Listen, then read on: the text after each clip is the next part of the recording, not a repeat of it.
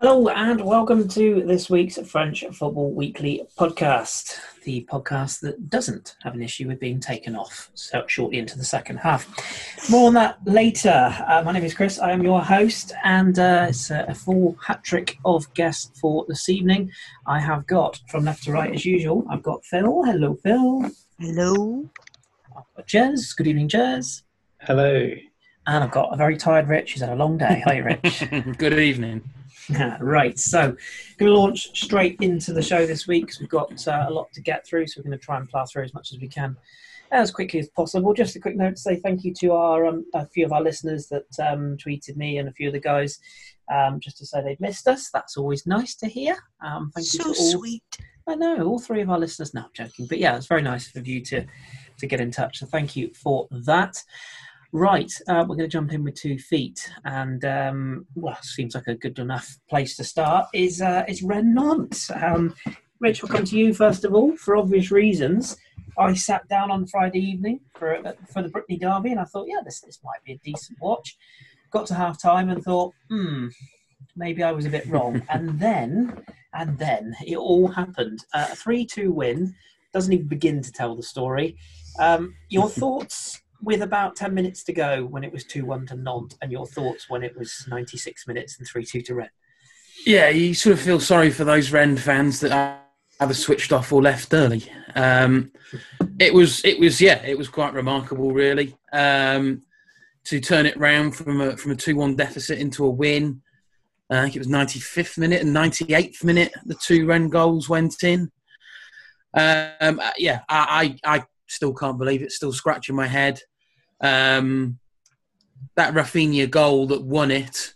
Uh, I'm yeah, I'm still bemused. At the time I saw it go in, I didn't even bother celebrating because it was so obviously offside. Um, there was the briefest of celebrations from from Rennes and, and Rennes fans in the stadium, but whistle blew, and we thought that was that. At least we've salvaged a point. Then it slowly dawns on people that there's a VAR review going on. Then we start seeing replays, and then we start seeing, hang on, is that a, a Nantes player that's just sitting down at the far side of the box? And is his big toe keeping Rafinha on side? And the more you look at it, and the more you look at it, the more you felt they're seeing something here. They're seeing something, and then of course it gets given, and and all hell breaks loose. Basically, um, it was it was tremendous from a Rennes, Rennes fan. I mean, you, you'd feel awful if you're a Nantes fan, but as a Rennes fan, it's obviously fantastic, especially considering the opposition. Um, I wasn't. Yeah, I'll be the first to admit I wasn't overly keen on some of the some of the celebrations. There were players running on. Camavinga, who who had gone off, uh, substituted earlier in the game, and, and Sacha Boey, the the young uh, right back, were running onto the pitch and it got a little bit ugly with perhaps some celebrations being a little bit too personal, shall we say, too particularly aimed at Nantes-players. It it may be approached the line. Some may say crossed it.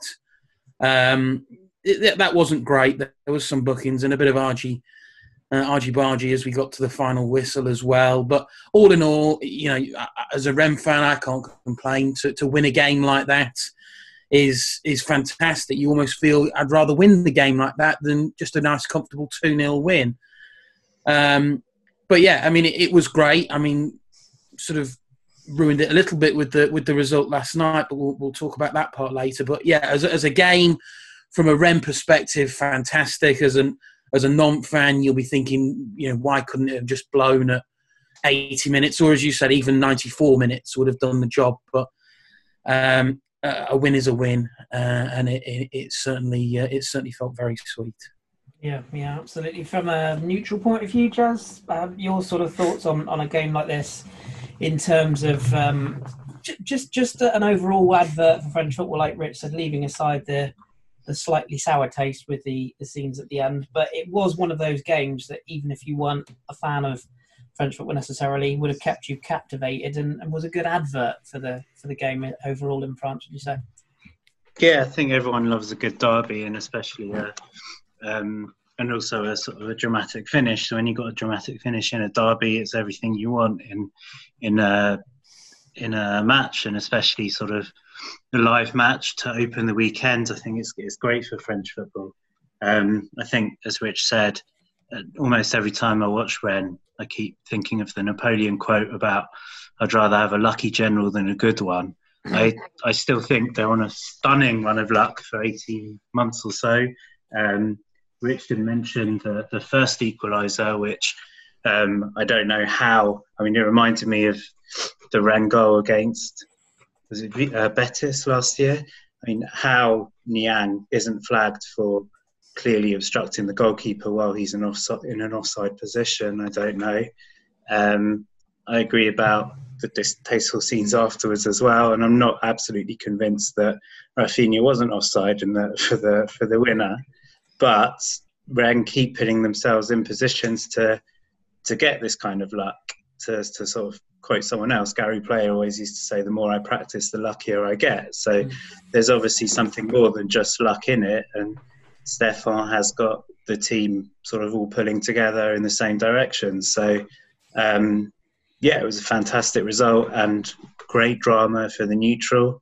Um, as Rich said yesterday, was was kind of less impressive and and um, especially against the sort of next direct rival for third place. It's a little bit of a blow, but through the Rennes have still got a good three point cushion. Lille are blowing a lot, sort of, a lot more hot and cold than than Rennes are. So Rennes is still in the in the box seat for third place. Um, I only watched the last 20 minutes yesterday, and I saw three Hunou dives and three Rennes handballs. So I still also maintain that they're an extremely dislikable team at the moment. But you've got to hand it to the to Stéphan, the players, for what they're achieving right now. Yeah, yeah, absolutely. As you say, it's it's one of those you make your own luck, and uh, I think it's probably. And if fair. you don't, the referees and VAR will help you out. it's always a bonus. I have to say, I thought um, even uh, Nantes, uh, I think it's their second goal, was slightly fortuitous as well. It was a game of, of a few fortuitous decisions and goals, but um, nevertheless, my, my, my favorite my favorite thing from that game was the fact that you know there was there was a lot looking at, at Alban Lafont and being stunned at conceding two late goals was the fact that it's not even the first time that's happened to him against Rennes. Uh, because I think it would have been uh, about, I think it was 2015, maybe 20 early part of 2016 when he was playing for Toulouse. Rennes scored two goals in added on time to turn a result round in their favour. So uh, he he will be very much glad, I think, to see the back of Rennes uh, this season because boy, do they like to hurt him. Mm, yeah. Can yeah, I can I just quickly, just from a historical perspective, if we're talking about goalkeepers and Rennes and Toulouse, it's always a good reason to remind people to look up Ali Ahamada's performance. Oh God. A classic, a vintage, if you will. I was, I was, I was in hospital during that game, and man alive, did that keep me going! I was going to say, yeah. As a result, yeah, of move you up to ICU. yeah, I think. all drip. Um, well, that got the weekend underway, um, and the next game, uh, unfortunately, Phil, I'm going to have to Oh, um, going to have to slide in into this one with you next. Um, PSG kicked off the, the Saturday action with a, a five 0 win at the Parc des Princes over Bordeaux Montpellier, nine man Montpellier in the end. Um, Well, where do you where do you want to unpick this? So well, this uh, the, the thing was, we go into this, which is obviously a big game, with Rulli suspended after the Coupe de France um, shenanigans. So we have Bertaud in goal, who concedes inside the first 10 minutes and then gets sent off himself. So we've got our third choice goalkeeper, Carvalho, who's 20, um, taking charge from like the 18th minute or something. And then Di Maria scores. You're like, fine, yes, okay, he'll do that. And then, right on the brink of half time, an own goal from Daniel Congre. It's like, if there was a time not to do that, it's it's now. And then everything uh, went completely pear shaped in the second half. As you To be fair, I'm not sure Congre knew much about it. well, no, but it still's not a good look, is it? So uh, then we've got Mbappe scores, and then th- then the drama commenced because he was taken off. Um, I think they were still only, you can see the air quotes, hopefully, only 4 nil up uh, when he was taken off and Sarabia was taken off uh, to bring on Icardi and Cavani. And he wasn't happy. And then there was the fifth goal and then another red card for Montpellier. I think possibly having lost 5 0, the fact that we're all talking about Mbappe bitching about being taken off is is maybe saving Montpellier uh, to a certain degree, but it does appear to have been a bit bitchy at that Yeah. point. Like Yeah. if you're four 0 up and you take it off, that is not the hill. It was to die five on. five nil at the time. Was it five? Well, yeah. Um, I He mean, he wasn't he taken off on sixty one, which was before. I think Kurzawa got the Kurzawa scored after it was his shot that was deflected. Right. Okay. Well, either way, not the hill to die on. You know, just just leave it. It's fine. It's whatever. And now there's all talk about maybe he'll go to Real Madrid and all of this business. Like. Yeah. Well, we'll we'll, we'll take one. We'll take one each. Um, Jez, I want to ask you first about Neymar because this was the other talking point that came out um, of the weekend. Not just his lovely pink rinse, um, but the fact that, Oh, that he was. Uh, it's conflicting stories. Some say he was booked for um, ungentlemanly conduct by the referee. Others say he was, he was booked for his attitude towards the referee. He clearly said in the in the um, the tunnel area afterwards it was being filmed he was just trying to play football.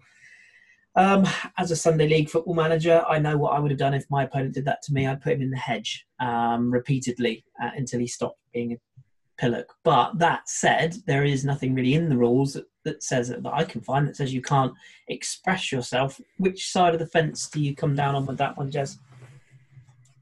Um, a little bit of both sides. Um, I don't particularly like that kind of showboating. Um, I think I don't know. I mean, I, there's a time and a place for it. I, there was something about the way Ronaldinho did it with a kind of smile on his face and possibly in in less fraught moments that was kind of enjoyable. Neymar, I think, goes out of his way to do it to wind up the opposition.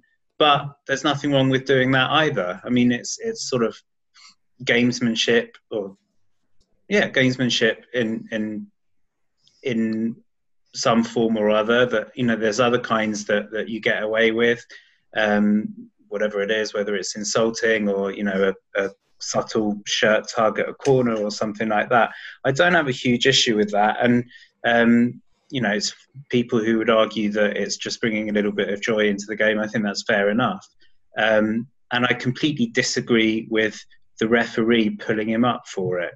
If it's I think they discussed it on the Totally Football show. If the referee's kind of warning him, saying, "Listen, feel feel free to do it, but don't be surprised if Savanier breaks your legs in five minutes' time or something like that," um, then then fine. But I, I don't think the referee it's the referee's place to tell him off for doing it.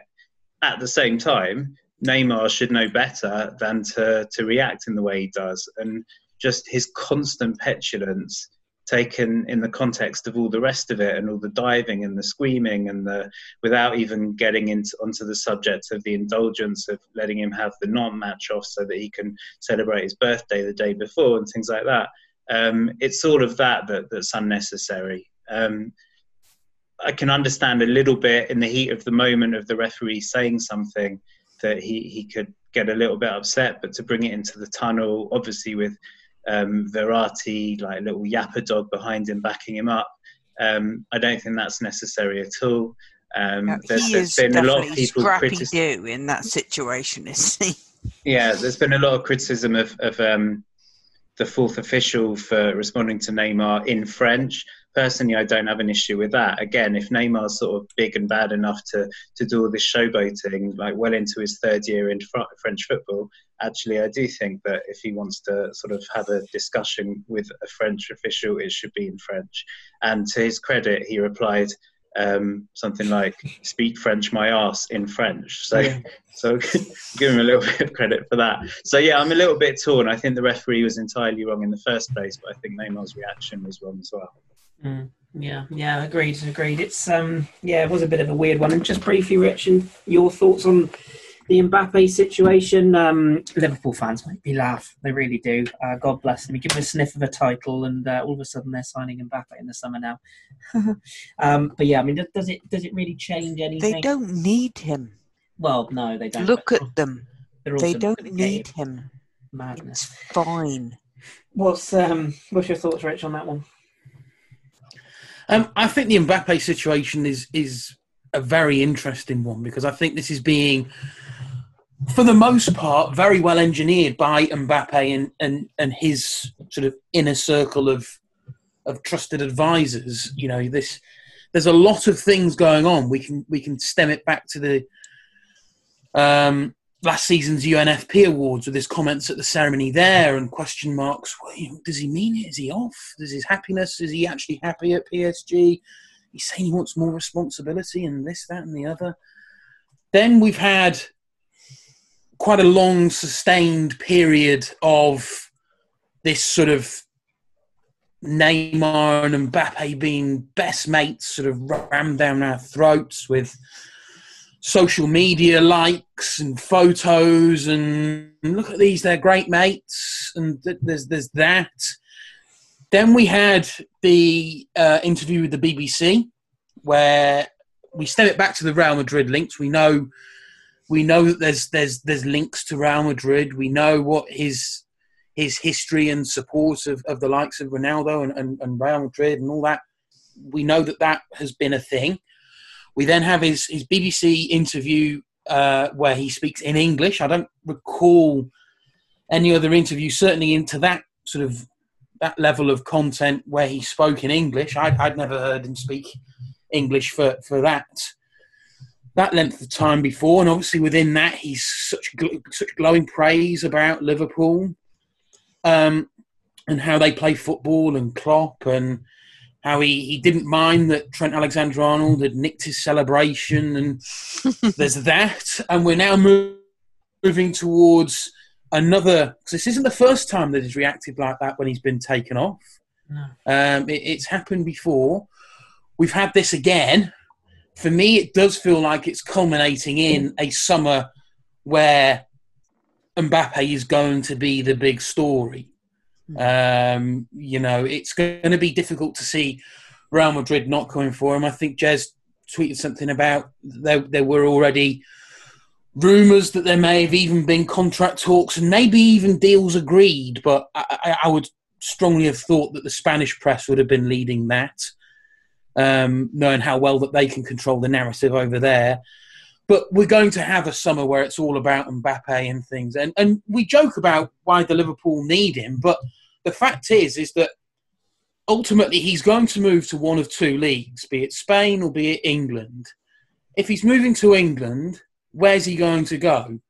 Yeah. You know, you think there's only two places like to be: Man City, who can afford to pay him whatever he wants, or Liverpool, where he's got it on. We've got it on record now. Of, of you know, he's there is some admiration there, and Liverpool are obviously going to want to carry on everything that they have done this season. They don't want this season to be a one-off. They want this to now be the start of this new Liverpool dynasty, and you know the likes of Mo Salah. Then you know, I don't want to say they're getting on because it, you know they're still in the twenties, but they're going to, you know, they don't want to be in a position where they leave players to get too old, and then they're, you know, they're trying to build again. So if they can start build bringing new players within that, you know, yeah, I could see Mbappe in that team. I don't necessarily see that, for example, being devil's advocate. I don't necessarily see for, perhaps Firmino. You know, if you could offload Firmino for a great sum of money and use some of that plus other resources to fund bringing in Mbappe, well, I think Liverpool fans most Liverpool fans will probably snap your hand off at that. Mm. Or if he's going to Spain, where's he going to go? Well, it's one of two clubs, but it seems more clear than any that it's going to be Real Madrid. So for me, all of what's gone on with Mbappe and, and um, Saturday afternoon was no exception to that. Leads me to think this is just coming down and it's going to come to a head this summer, and it will either be he's sold or it becomes clear that his long-term future isn't at PSG. So that that's how I see it. I mean, I may be reading things completely wrong, but that's how I see it. Putting you know numerous bits and pieces together in this complicated jigsaw. Yeah. Yeah, I think the the issue is there was a strange kind of symbiosis over the weekend because uh, over in Barcelona uh, we had uh, Eric Abidal Hmm. um, critiquing certain members of the squad for not trying hard enough, and Messi coming back and and critiquing him back. And now it looked like there's going to be meetings mm. and admin and shit. And Mbappe's reaction to being taken off, as as I say, at a really kind of, you know, obvious time to keep him keep him fit and everything. If he thinks, does it feel like a bit that he's thinks he is the Messi figure in this team that he can make his position felt and the manager is secondary. We've got some some interesting stuff going on here, but I still think with Liverpool, I just given who they have at the moment. You know, we've got a lot of people who want to be starting every game, and Firmino isn't one of them. Where else would um, uh, Mbappe fill in? Hmm. So it's it's going to be interesting because it feels like if he if Mbappe is to Paris what Messi is to Barca, then isn't that the best place to stay? I don't think he is though. I th- I mean, to me, irrespective of what happened on Sunday, That's the biggest I thing. isn't don't- it? I mean, it's afforded him. And I don't He think there's. still started yesterday against uh, Nantes. I don't, I don't think there's any doubt at all that M- Mbappe is going to go to Real is going to leave PSG in the summer, and I'd be massively surprised if it wasn't Real Madrid. I think it's been a kind of open secret that the two adore each other for years now. So uh, the only way I could see him going to Liverpool is if Real Madrid decided for some reason Mhm. to pull out. But I think I just think Mbappe needs to be careful. I mean, you can you can sort of err on his side and say, isn't it great that he's a competitor and he wants to improve his stats and that kind of thing. But I do think it's an ego thing. I think Neymar clearly is still the number one there, both in term. Well, I mean, Tuchel has basically said it, but also in the way that he's treated.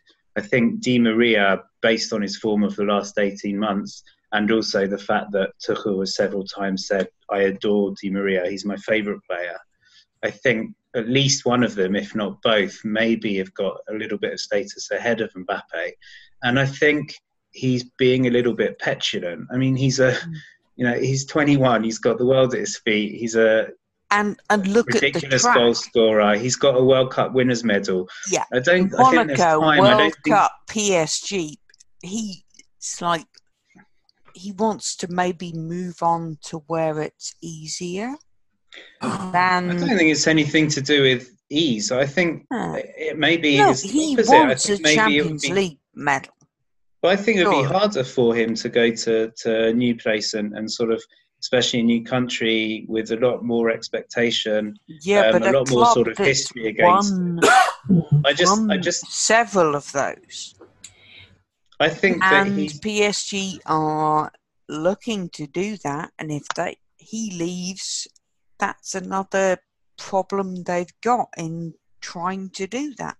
if, if they win the Champions League, for me, that's when he goes. that that that's the that's the obvious time to, to cash in on an asset. Yeah. But Um, will they win it this year? I mean, probably not, but stranger things have happened. Um, I want to I want to leave Mbappe to one side there because I I am conscious that of time and I want to give Jez an opportunity to um to have a have a moment here because um Jez your your beloved Metz had what I I think could end up being potentially the result of their season, um, not just in terms of the fact they beat St Etienne, one of their close rivals for the, for the sort of lower end of the table at the moment by three goals to one, but it was it was more the performance. Um, I, I just thought they were so good from start to finish. Three straight wins, uh, 26 points now, which leaves you, uh, what, seven points clear of the relegation playoff spot. What, what do you think has, has sort of engineered this this turnaround and, and your sort of thoughts on that overall performance to, to beat St Etienne so comfortably? I, it could have been more, I felt, but just thought they were so impressive. What was your thoughts? I was actually just about to say that, ironically, we're probably having our best performance in four matches tonight against Montpellier, and we're losing. I think we might have just equalised. I'm not Yeah, sure. one one. But, uh, but um, I I just think things are relatively settled. I th- first of all, I think um, being slaughtered by Rouen and really humiliated, I think was was a bit of a wake up call, and um, that allied to the fact that there's a little bit more consistency of selection now. Um, Dylan Bronn, I think, has been a brilliant um, signing in in defence. Oukidja's in really good form. Um, in goal, Udol is finally getting a little bit of luck and a good run at left back. Um, and I think maybe the patience that's been shown. I was going to say in the front three. Um, in in the case of Diallo, it's been sort of patience over the last three or four years, where he's been written off a few times, but the club have, have really sort of invested in him, and he just he's been fantastic this year. In terms of Niane and and Nguette, they're both very frustrating. They can blow hot and cold. Probably, to be fair, overall colder than than hotter, but they both have their moments. And and Sunday's match was was Nguette's moment with with two goals and an assist. Um, and I, it's, I mean, again, firstly, to be fair, like against Strasbourg, Metz got the 1 0 win, were awful. Against Ras, they scored in the fourth minute and didn't hang on, but didn't show too much after that either. Um, against Saint Etienne, as, as you said, that really was a great performance. But um, yeah, it's just, I think it's just a, a mixture of factors coming together. I'm sort of cautiously optimistic because they can just as easily lose form. Um, but I think, as I said last week, um, certainly in the last or in the match against Saint Etienne, even away at Reims and tonight at Montpellier, I think there's there's an element of a sort of free hit to it. So then they're not the matches that are expected to win. So they're playing with a little bit less pressure on them. Um, and yeah, it just it just feels like it's a real purple patch at the moment. Obviously, the hope is that they can keep something like that going until the rest for the rest of the season. Um, but yeah, earlier in the season, maybe the, the the performances weren't as bad as some of the results suggested. There were there were just some really stupid mistakes here and there, especially some stupid earlier goals conceded. Um, possibly they're in in that sense they're getting you know things are evening out a little bit. Um, you know that that that although I think tonight before tonight's matches started they were as close to, to Europe as they were to the the two relegation places. I'm not expecting Europe or anything like that, but um, you know, hopefully, um, it would be nice to have um, a sort of April or May time where I don't have to worry about relegation, or at least only worrying about Brighton. Yeah, yeah, yeah. Well said. Well said. Um, the other, I would, I um, would just sorry, I would just say one one other thing about that game, and this is in no way meant to take any gloss off Metz's uh, performance, but from for any Arsenal fans listening, of which I hope we've got at least one, one? um, it was um, it was probably the first poor game from Saliba. Mm. Um, it wasn't it wasn't a great performance from him. He was caught out of position a few times. um, looked quite nervous on the ball and especially susceptible to a long ball as well. Seemed to not be able to judge it in the air and get caught out by the bounce. Um, and, and, done for pace as well um, a couple of times as well. There was one big error, and, and ultimately it was it, he was one of probably two Saint Etienne players who were at fault for the the Metz' third, uh, third goal, I think it was. So it wasn't it wasn't a great day at the office for for Saliba, but considering how well he's performed since coming into the team and then coming back from injury, it, you know, it, it, was probably due. And Arsenal fans, I suppose, just get it all out of the way now this season and save, save the good stuff for next season. But yeah, it wasn't it wasn't his best. Let's put it that way. But he has set a, a pretty high standard. Trust me, Rich. If you if you talk if you talk to our, our supporters, um, unless we unless he's Lothar Matthäus, then he's he's crap and he's another farmer. That, that's that's that's how our support base thinks. Jez, go on. Well, I, I, do worry that Arsenal fans think they have signed Lothar Matthäus. No, oh, we yeah. Well, I say we do. I don't because I've got a brain, but a lot of our fan base do. Yeah. What were you going to say, Jez? Last. Oh, no, I was just I was just going to add to that. I think it's his seventh or eighth match of the season. Is his first defeat. Yeah. Not a bad record to have, is it? Not a bad He'll record to have. Many more next season. Yeah, yeah true, true a, a, slight nod back as well was that we had at the weekend Nîmes, who looked terrible mostly, beat Monaco 3 1 yeah. and are currently, at the time of recording, etc., and so on, 2 0 up against Dijon. Mm. So they're uh, kind of the Nolan Roux effect. Snooking up. yes, he did score, I believe, against Dijon earlier. Is, I have no idea who scored against uh, Monaco, but there's a. It felt like the um, kind of relegation zone was kind of fixed, but change. Apart from Toulouse, who still look fucking terrible. Um, there, there is a degree of movement above them, which is interesting. And so, you know, there's, there's still some gas in this explosion. I think. Yeah. I, I, I, think that so. those two results for Nîmes are, uh, are massive yeah. um, in terms of where they are on the table. If they, you know, yeah. if they two nil up with Bear less than ten mind, minutes to these go. are the guys that I think started a Ligue 2 um, competition a couple of seasons back, nine points down mm. uh, from the get go because of administrative issues. Yeah. Um, and and managed to get themselves promoted within two seasons. They are, I I think probably they are not scared by being in a difficult position. No. And that's experience. something. Yeah, that's something where they're like, right, fuck it, we're gonna do it. Mm. And so I still think there could be some movement down there. So Dijon still. Metz, maybe. There could still be some some uh, kind of shenanigans yeah. uh, that need to be gone over, which is interesting for the neutral, not for Jez. No, for the for the for the neutral, absolutely. For the neutral, we're loving that. So. The um the, the final game I just wanted to touch on before we um before we sort of uh, reach the, the results. Um, Jez, I'll come to you for this one. Um, we saw a 2 1 victory for Nice over Lyon. Um, Dolberg getting a double in a game that saw three of the most mental red cards you're ever going to see, or particularly two anyway. um, uh, sorry, two, two red cards you're going to see, um, particularly the second one. Um, Adam Ounas sent off for, for Nice um, and uh, Lyon's Fernando Marçal sent off.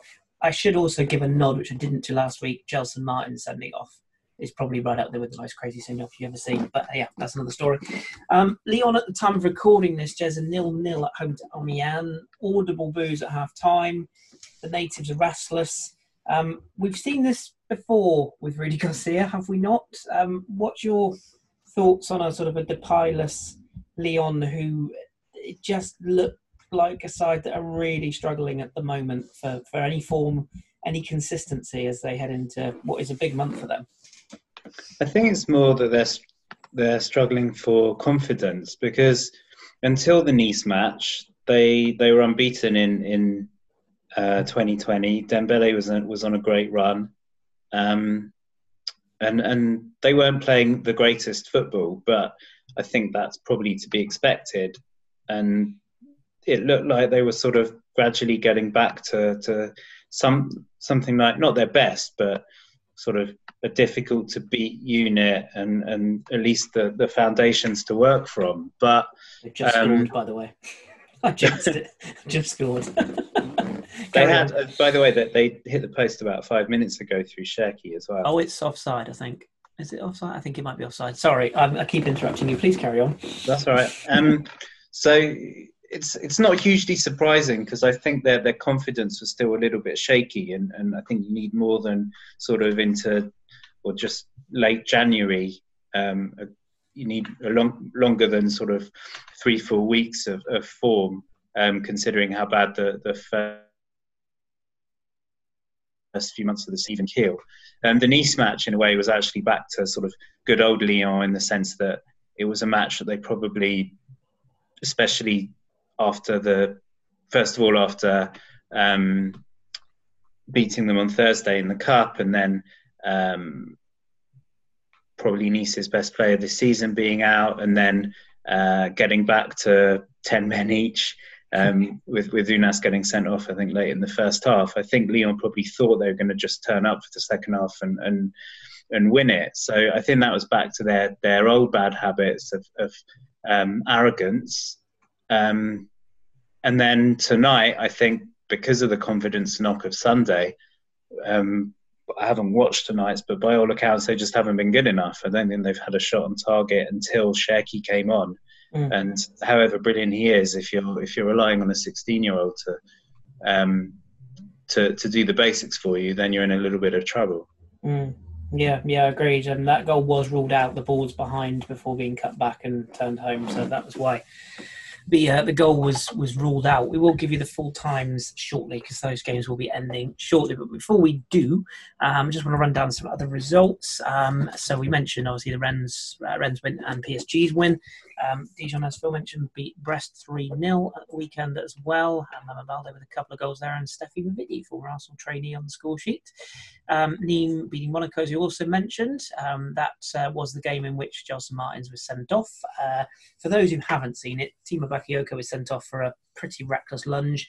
Um, Gelson Martins wasn't particularly happy with this, so um, shoved the referee in the chest twice and wonders why he got sent off. I think that they're going to make the decision tomorrow, but I think a lot of people think he's out for the season now. Yeah, sounds like a pretty hefty Think, well, think, suspension. think, um, think Di Canio and Canio, Paul Alcock. Yes. Oh, those were the days, Rich. Those were the days. I was there at that game actually. It's against Arsenal.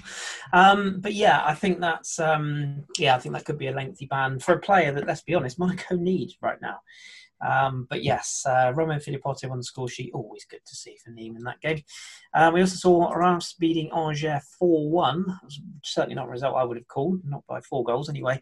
Um, and uh, yeah, good result that for Angers actually took the lead before falling like dominoes.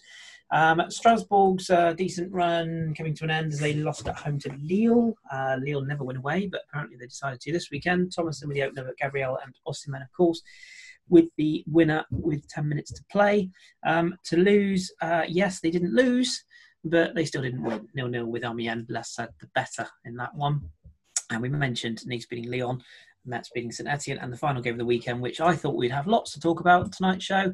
nah, Bordeaux nil, Marseille nil. Um, the only thing I would say is give him a fair bit of stick. Mandanda made a fantastic save in that game, as did Benoit Costil. Um, one thing I don't understand. it- why, why did Bordeaux not play Yassine Adli? Can't can't understand it. Why he's not? Why he's on the bench? What were you going to say, Jez? Uh, just that um, that means that it's now where it will be 43, 44 years. Marseille haven't won in the Yeah. league at Bordeaux since 1977. The longest runs in Europe, isn't it? I think saw it the other day. I saw before the match. I saw Habib Beye, who Hmm. used to play for Marseille and has Yeah. long since retired, talking about it. He was born 19 days after Marseille's last win. well, there you go. There's a stat for you. Um, so that was the weekend that was in Liga. As I say, I will give you the other results in a moment. But before we do that, we're just going to um, we're going to introduce a little segment that we are going to play around with over the next um, few weeks. We made, made a mention of it last week. So uh, first of all, it's over to Rich, who's going to take on the first episode of our Triple F series, which is French Football Futures. Um, this week, uh, we are going to uh, focus on certain Mr. Camavinga, who's playing at Rennes. So, Rich, uh, tell us, or tell those listeners who maybe aren't so familiar with this young superstar, um, what's he like, what's his attributes, and um, what sort of things you would you pay attention to in terms of looking at him as a future star of French football. Um, right. Well, for for those that aren't aware of him, and I, I there probably aren't many actually now. um, he's he's a 17 year old. Um, has hasn't even been really properly on on radars for a year yet, but is already being touted as you know one of the next big stars to emerge from France. Uh, only turned 17 at the start of December uh, made his Rennes debut, or signed his his uh, professional contract with Rennes, and at the time was the youngest to have ever signed professional contract with Rennes. Made his appearance in April of last year um, against Angers. Funnily enough, exactly the same fixture that won Ousmane Dembele. Um, may he get rest. Uh, may, may, may, he get well soon. Uh, also made his debut in. Um, but yeah, I mean, so so midfielder, absolutely ridiculous prospect, um, with with barely any games under his hat. He completely dominated um, PSG in the PSG midfield um, back towards the start of this season. Was head and shoulders the best player on the pitch. Was pretty much the, the best player on the pitch the match before um, in the season opener against Montpellier, and it's just remarkable the the stratospheric rise that he's had in such a short period of time while still remaining pretty down to earth. I mean, he's a kid still. You know, he he he. we we can't forget that. We'll allow him the odd um, indiscretion. You know, we, we, mentioned earlier in the show about his his exuberance, shall we say, uh, uh, after the winner against Nantes, but everything's going to come to him. The experience is going to come to him.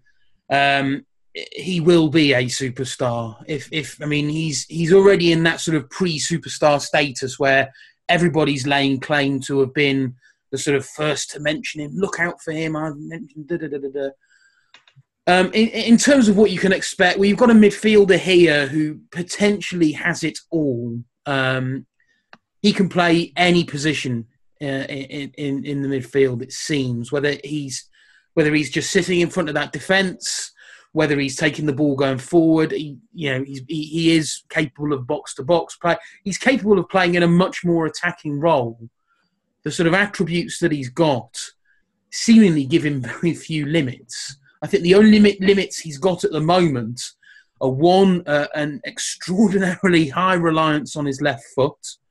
Um, so he needs to work on on utilizing that right a little bit more um, and his and his frame. He is a very very slight figure. I mean, already this season you can tell there has been a bit of of, of, of muscle work being added to to his um, his fitness training at the club. He has bulked out a little bit in terms of looking stronger, but he's he's incredibly comfortable on the ball. Absolutely nothing seems to phase him. It really doesn't. The composure he's got, the energy he's got, uh, and as I say, it's frightening to think that this is with so few games under his belt. Uh, at you know, 17 months and through 17 years and three months old, he's at this level. It is frightening to think how far he could come. Um, he's got a lot to learn, as I mentioned, the, the, the sort of weaknesses that he's got. But in terms of not not afraid to get into into into a tackle, he'll do that. Perhaps just needs to be careful he's not too wild. He has a he has a tendency to look like he's going into tackle. I mean, the intent isn't there, but the manner in which he goes into tackles can make things look a little bit messier than than they perhaps are. Um, but he's incredibly calm on the ball. He can run with the ball, superb distribution. Um, I mean, you can you, you only have to go back to that that PSG game that really announced himself on the scene, and the cross that he put in uh, for the Del Castillo winner was was marvelous. Yeah, that was such a such a good ball for a player so young. And as we saw when he notched his first goal for the club um, a few weeks ago in in the win against Lyon, you know he's not afraid to take the ball and and and run into the into the op- uh, the opponent's box and you know scored a really good goal. It wasn't the greatest to finish. He was helped by a pretty weak effort um, from Anthony Lopes, but the sort of jinking run that he made to to create space uh, and the movement off the ball. Uh, you know, I, I, I could probably go on far longer than we have here, talking about how much potential and, and the, the, the, the attributes that he's got. But he is such an exciting player. Um, you know, it's almost becoming a bit of a cliche now because so many people seem to have have jumped on it because there is, you know, the sky is the limit. Um, there are rumours that Rennes have already slapped, you know, a minimum 100 mil valuation on him. Um, to be honest, if he stays another season at Rennes and continues doing what he's doing, if, and I touch wood here, if Champions League football can come as well and he can add that experience to his game, 100 mil is probably, you know, a, drop in the ocean for some clubs for the player that they'd be getting. But I think in terms of midfield, he, he very much could be uh, the next big thing for France because, of course, he does also now have French nationality. He got that um, towards the end of last year. Um, so, despite being being born in Angola, due to the fact that he came over here at such a young age, he's been with Rennes since the age of eleven.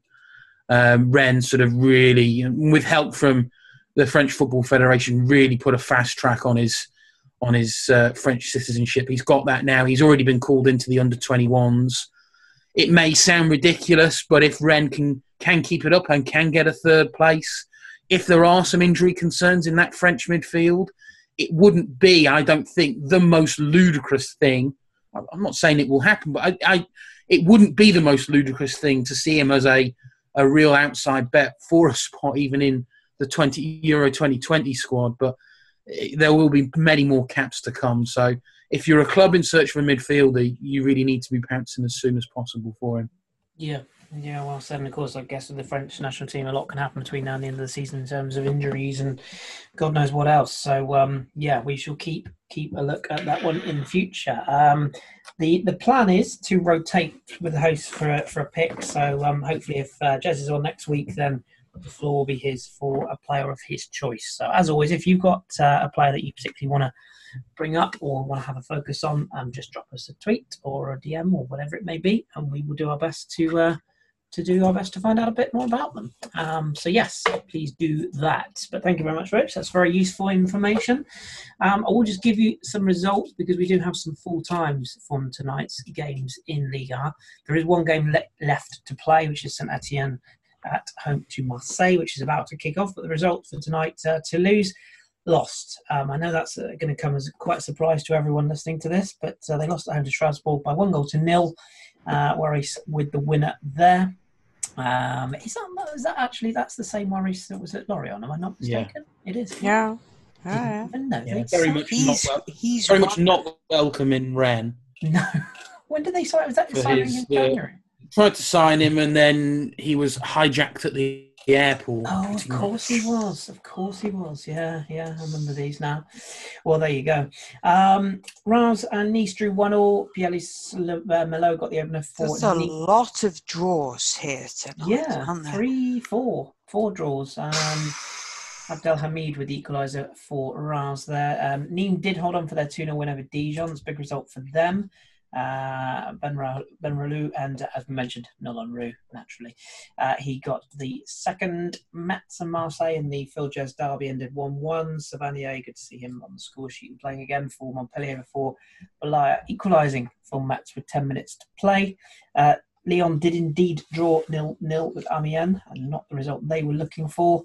Uh, and Brest Bordeaux also ended in stalemate 1 1 uh, with a late Benito own goal for um, from Bordeaux, equalising for Brest. So 1 1 draw in that one.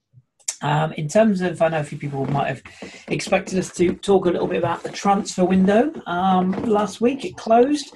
Frankly, none of us care. Okay, No, some of us I do. care. I, I do, don't I do. care. I I, do. don't We- fucking care. I I hate it. It's horrible. there is. Well, I was just going to say the, Uh, the yeah. one. We did, we did, we did sign a World Cup winner. Yeah, that was the. Uh, do you know what? I was just going to say if there was one highlight of the window and Steven Nzonzi is the highlight, um, because I, I genuinely I've looked through all these transfers and I can't see any others where I've gone, oh, that's not a bad deal. Um, I'm, I'm looking through them again now, but Well, I think Lyon, Lyon, and Monaco did some good business. I That's think. I true, think yeah. Monaco went back to the sort of Luis Campos age of of buying some really exciting young but not too young mm, prospects from within France and, and also overseas well. So they've brought in some good players. I think Lyon. I mean, they were sort of forced to with with Memphis's um, his injury. So they brought in um, Toko Ekambi and I can't remember the name of the Portuguese midfielder that they brought in. Oh, Supposedly Uh, going to get Bruno. Guimaraes. Guimaraes, Yeah, that's the one. They brought brought him in as well, who by all accounts comes with a pretty high reputation. So I think they've both done well. But yeah, I'm I'm excited to see what Nzonzi can do uh, in that midfield with with Camavinga. I think to have someone with the experience um, that Nzonzi has, I think that can only be a good thing for for Camavinga. So to see them as a partnership in the centre of that midfield, I think could be a really really good uh, prospect for Rennes. Yeah, yeah, well said. Anything that caught your eye, Jez, in terms of the window? I thought the, the Lucas Tousart deal to Hertha and being loaned back from Lyon was probably the other sort of one. And Nico Gaitan went under the radar for me from Leo. Not going to Man United. Yeah, yeah, indeed, yeah. Um, that one slightly caught me out, but yeah, I don't. That, anything else that you noticed there, Jez? Um, I'm trying to remember. I mean, like I said, I'm quite pleased with um, how Metz's signings have done so far in terms of Bronn and Pajot. Hmm. Um, I agree. I think Lyon and Monaco have probably done the best best business, although we won't necess- necessarily see the benefits this year because Guimaraes certainly sounds like one for the future, and anyway isn't going to come until I think maybe next month or a couple of months time. Hmm. And um, Fofana and Tchouameni for for Monaco, I think uh, I'm not sure they're worth what was spent on them, but I think they're they're really good signings. And Fofana probably has already come up with a couple of man of the match performances since he's arrived. Hmm. Um, certainly yesterday he looked. I think he came up with the assist for for Ben Yedder's goal at the weekend, maybe as well. So um, yeah, I'm not yet confident that Monaco uh, have got their ship in order, but it looks like at least they're going in the right direction. Yeah, yeah, yeah. Well said, well said. So, if there is a particular transfer that you're interested in, let us know. But I think that's the best of what we can pull from that. Um, so we will we will finish up by just having a look ahead to the Ligue 1 games upcoming. I think I'm right in saying there's another midweek um, round of fixtures again next week as well. Um, so it's all go at the moment. Uh, but if we look ahead to this weekend's um, action, we've got uh, Angers Lille is, is the Friday evening game. Um, Marseille not on Sunday evening. Wow, what on earth happened? They are on the 4:30 slot. Though, in fairness, against Toulouse. Um, if they don't win that, frankly, we might as well pack up and all go home.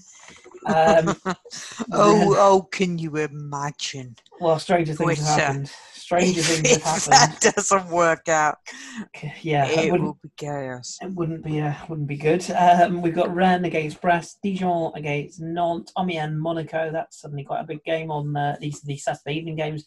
Nice against Nîmes, in form Nîmes, of course, now. Metz, Bordeaux, they're the Saturday evening fixtures. And Sunday we've got Montpellier, St Etienne at 2, Strasbourg Reims at 4, and PSG OL in what will be the uh, precursor to the Coupe de la The League final.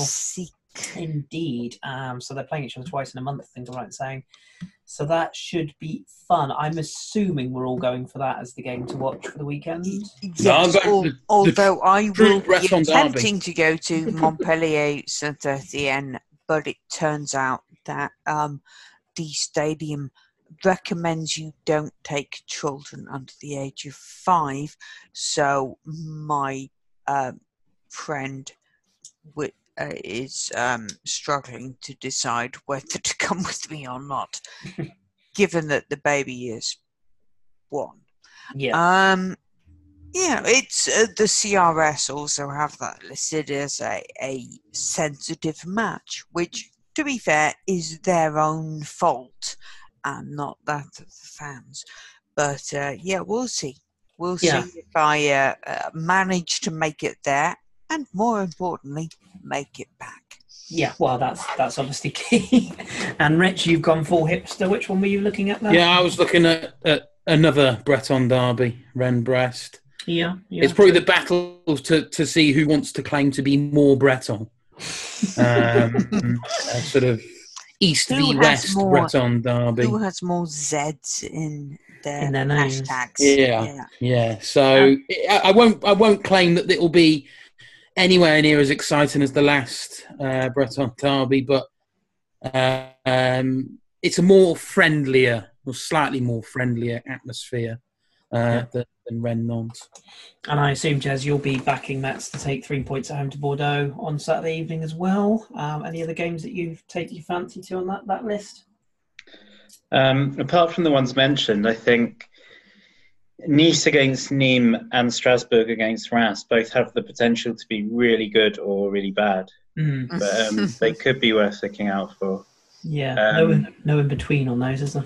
Yeah, and I just I, Lille, I just think are really intriguing this year. Um, the same way, like really good home form, poor away form, um, can look fantastic one week, awful the next. And Angers is a tricky place to go. So, um, yeah, that one could be interesting. But yeah, certainly PSG Lyon on paper, but the state that both clubs are in at the moment. Um, I mean, this could be another 5 0, I think.